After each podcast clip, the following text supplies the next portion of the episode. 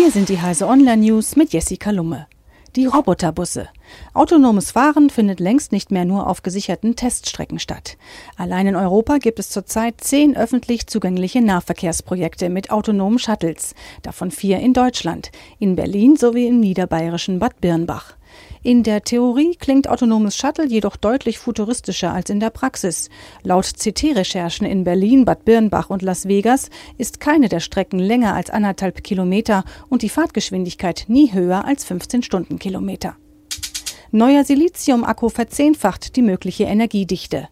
Im Institut für Materialwissenschaft an der Kieler Christian-Albrechts-Universität ist ein erster Akku auf Siliziumbasis gebaut worden.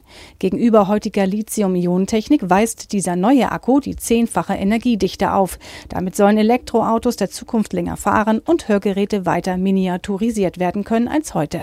Zugleich ist der Ladevorgang drastisch verkürzt worden. Telegram-Blockade in Russland. In Russland versucht die Medienaufsicht offenbar weiterhin erfolglos, den Messenger Telegram zu blockieren. Wie das Online-Magazin Medusa zusammenfasst, haben die Blockaden heftige Konsequenzen für russische Unternehmen. Sie müssen unter anderem Ausfälle von Online-Speichern, Bankdienstleistungen und mobilen Apps verkraften. Darüber hinaus litten auch private Nutzer, weil etwa beliebte Webdienste von Google gestört würden, darunter Gmail und YouTube. Wissenschaftler haben ein Ende des Flächenbombardements gefordert. Alexa lernt Folgefragen besser zu beantworten.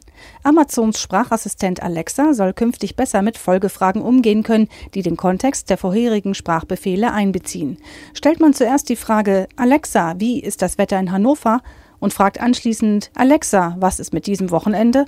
soll die Sprachassistentin laut Blog-Eintrag die gewünschte Information ausspucken. In den USA bekommt Alexa noch weitere Tricks beigebracht. Diese und alle weiteren aktuellen Nachrichten finden Sie auf heise.de.